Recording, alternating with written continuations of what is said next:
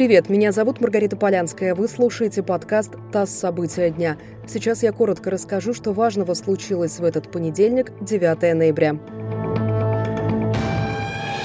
В правительстве Михаила Мишустина произошли первые перестановки. Владимир Путин уволил трех министров – главу Минтранса Евгения Дитриха, министра строительства Владимира Якушева и министра экологии Дмитрия Кобылкина. Кроме того, президент увеличил количество заместителей премьер-министра с девяти до десяти. В свою очередь, глава правительства Мишустин предложил кандидатуры новых руководителей пяти министерств и вице-премьера. Эту должность может занять Александр Новак, который последние восемь лет был министром энергетики. Российский вертолет Ми двадцать четыре потерпел крушение над Арменией около границы с Азербайджаном. Об этом сообщила эм че эс Армении. Информацию подтвердили в российском Минобороны. Военное ведомство уточнило, что вертолет был сбит из переносного зенитно-ракетного комплекса. Ми двадцать четыре упал в горной местности, погибли два члена экипажа, третьего доставили на аэродром с травмами.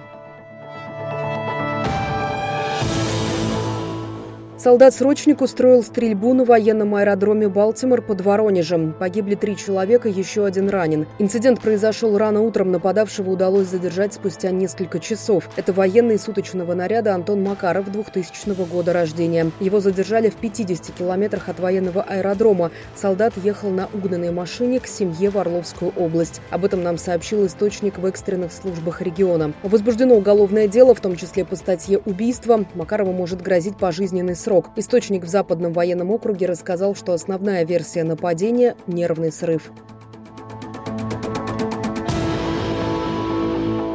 Президент Украины Владимир Зеленский заразился коронавирусом. О положительном результате теста он рассказал в своем телеграм-канале. Зеленский отметил, что чувствует себя хорошо, несмотря на температуру. И последнее. Компания Virgin Hyperloop впервые испытала скоростную систему с пассажирами на борту. В трубе с разряженным воздухом капсула развила скорость до ста шестидесяти километров в час, после чего плавно остановилась. Планируется, что в будущем транспортная система позволит путешествовать со скоростью до тысячи двухсот двадцати километров в час.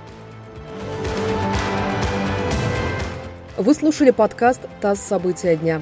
Эти и другие новости читайте на нашем сайте и в наших соцсетях.